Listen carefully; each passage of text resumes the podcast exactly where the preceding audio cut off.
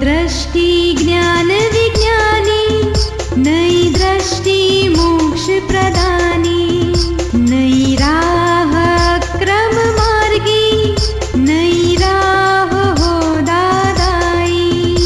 जय जय स्वस्वरूपम ज्योति, अहो प्रत्यक्ष है ये ज्ञानी। जय जय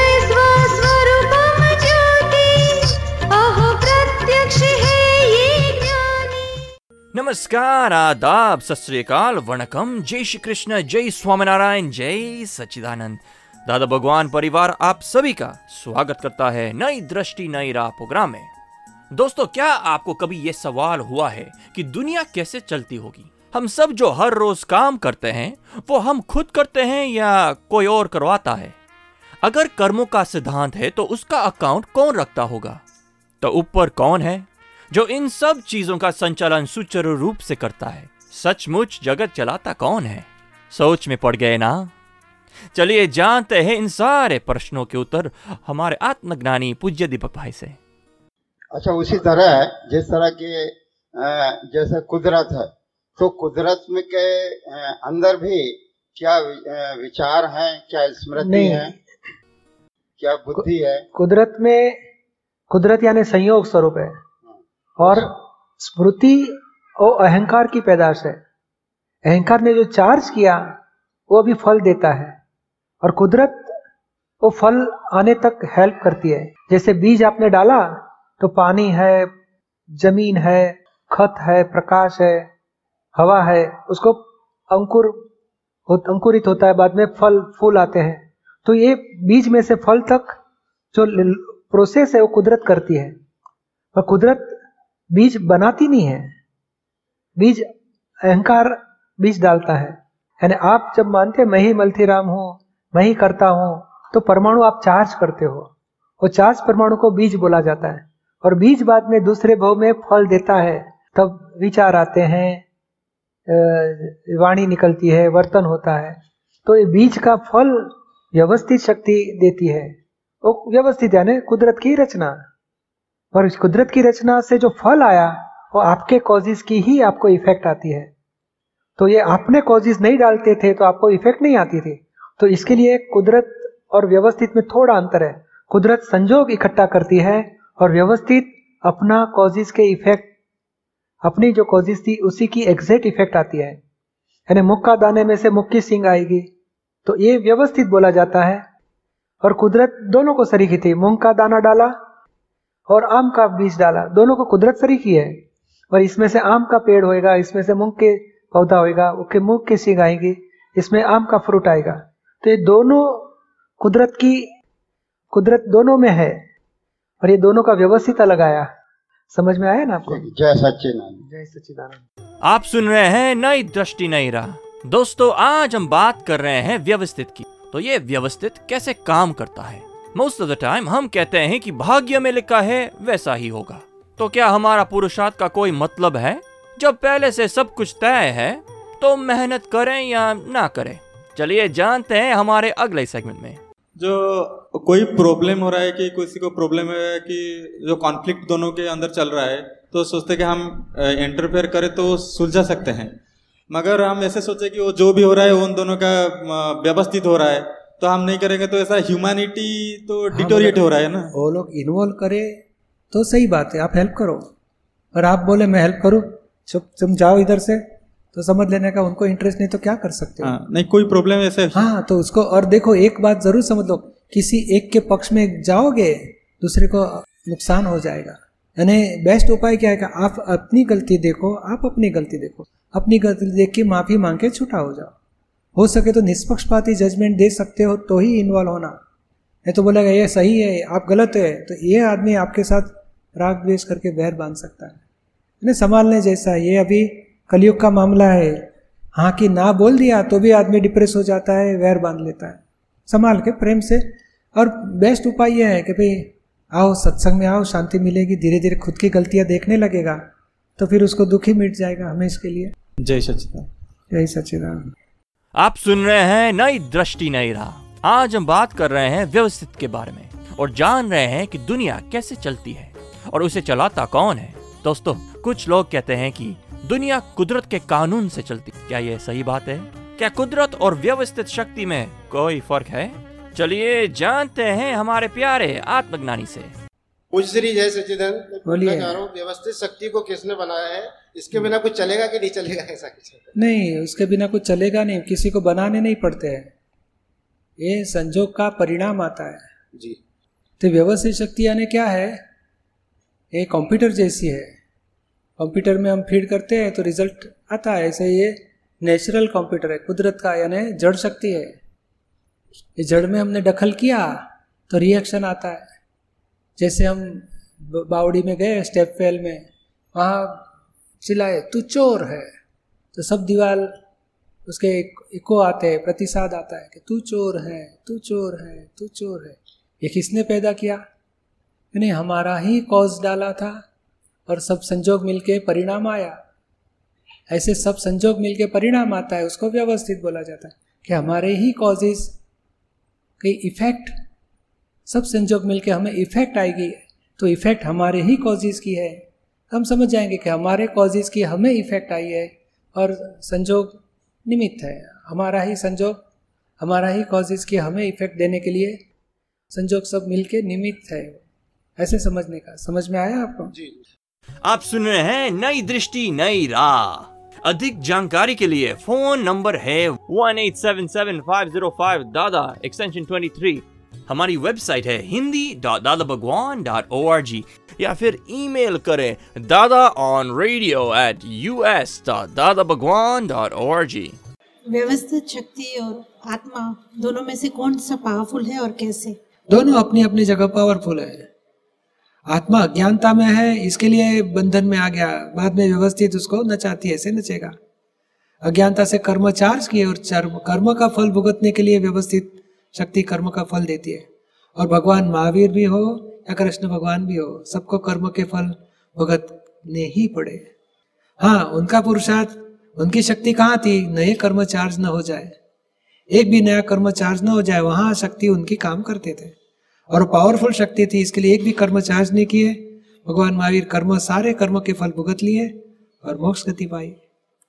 वो पुरुषार्थ मनुष्य का है, नए कर्म चार्ज न करना और आत्मज्ञान में रह के केवल ज्ञान का पुरुषार्थ करना। तो आत्मा से बदल नहीं सकते व्यवस्थित? आत्मा शक्ति से व्यवस्थित को बदल नहीं कर सकते। नहीं, वो जरूरी नहीं है। व्यवस्थित तो कर्म फल देने वाली शक्ति है और मैंने जितने कर्म किए हैं वो कर्म के फल भुगत लो तो मुझे मुक्ति मिलेगी, हितकारी है, उसमें क्या बदलने की जरूरत ही कहाँ आती है?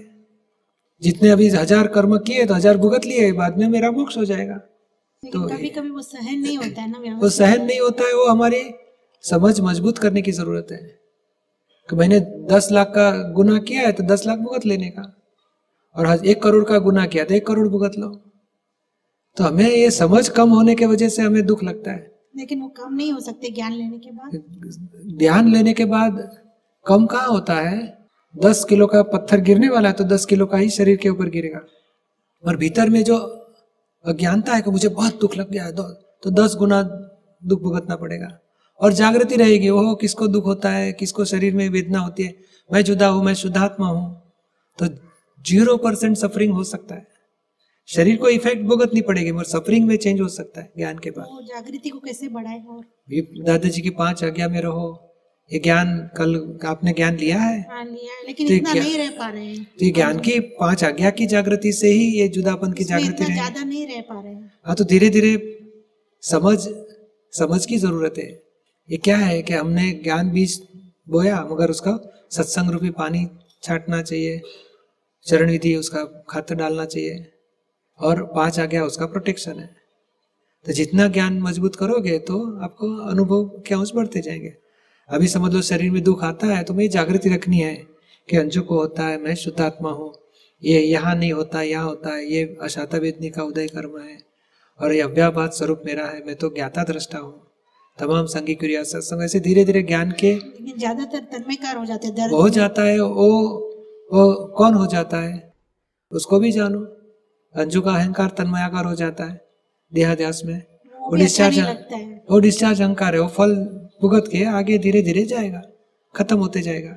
लेकिन वो तन्मय अहंकार तन्मय कार हो रहा है, वो भी अच्छा नहीं लग रहा है, वो नहीं लगता है, वो भी जानना है कि नहीं लगता है। जागृति, दादा भगवान मुझे जुदापन रखने की शक्ति दो, शक्ति मांगो 10 मिनट, शक्ति मांगो और दादा भगवान के असीम जय जयकार बोलो और मुझे जुदा रखने की शक्ति दो, उसको जो भी अंजू को हो रहा है उसको मैं जागृति से जुदा रखो, ऐसे मुझे शक्ति दो। 3 सेंटेंस है, हे शुद्धात्मा भगवान आप जुदा हो, अंजू जुदा है, हे शुद्धात्मा भगवान आप रियल हो, अंजू रिलेटिव है, हे शुद्धात्मा भगवान आप परमानेंट हो, अंजू टेम्पररी, ऐसे मुझे जुदापन रखने की शक्ति दो। ऐसे प्रैक्टिस बढ़ाते बढ़ाते ये क्या है, आपको रेडीमेड सॉल्यूशन दिया है, आपको अप्लाई करना है। अप्लाई करने से आपको अनुभव के अंश बढ़ेंगे, जागृति बढ़ेगी और ये कर्मों धीरे धीरे क्षय होते जाएंगे। जय सच्चिदानंद। आप सुन रहे हैं नई दृष्टि नई राह। दोस्तों, आज हम बात कर रहे हैं दुनिया चलाने वाली व्यवस्थित शक्ति की। दुनिया को नियमित चलाने वाली शक्ति को लोग ईश्वर कहते हैं। ईश्वर और व्यवस्थित शक्ति में क्या अंतर है?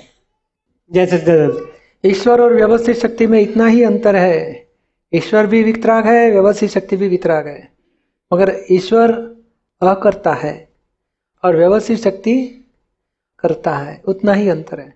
सब लोग बोलते हैं क्योंकि सब लोग के पास भ्रांति दृष्टि है, मिथ्या दृष्टि है, और मिथ्या दृष्टि से देखेंगे तो गलत को ही सच्चा मान लेते हैं, और ज्ञानी तत्व दृष्टि से, ज्ञान दृष्टि से बताते हैं कि जो वास्तविकता है। सब लोग कल्पित भगवान को ही व्यवस्थित बोलते हैं, उसकी कल्पना का है।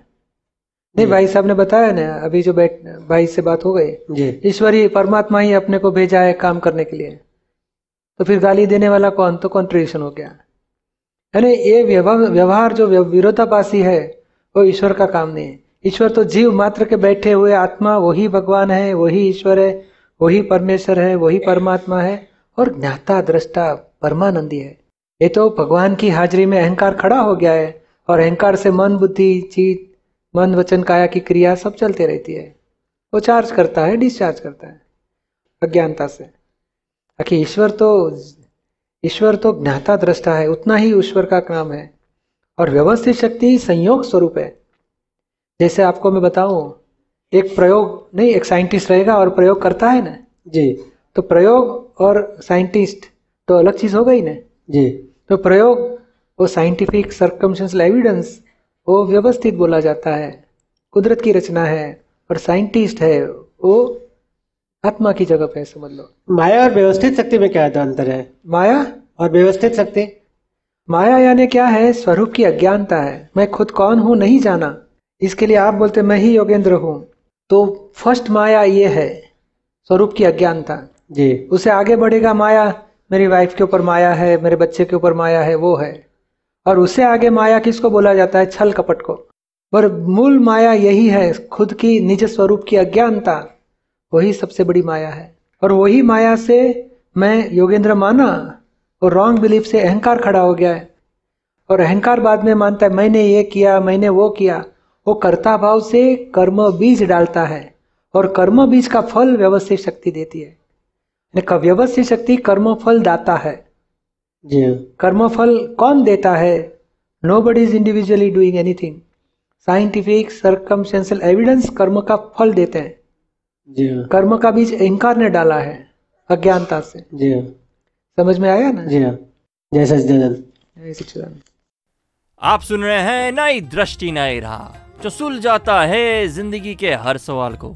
तो दोस्तों, आज हमने जाना कि कोई भी कार्य का कर्ता ना हम है ना ईश्वर है, पर बहुत सारे संजोग मिलके कार्य होता है, जिसे हम व्यवस्थित शक्ति कहते हैं। दोस्तों, जब हमें ये समझ में आता है तब हम जगत को निर्दोष देखने लगते हैं।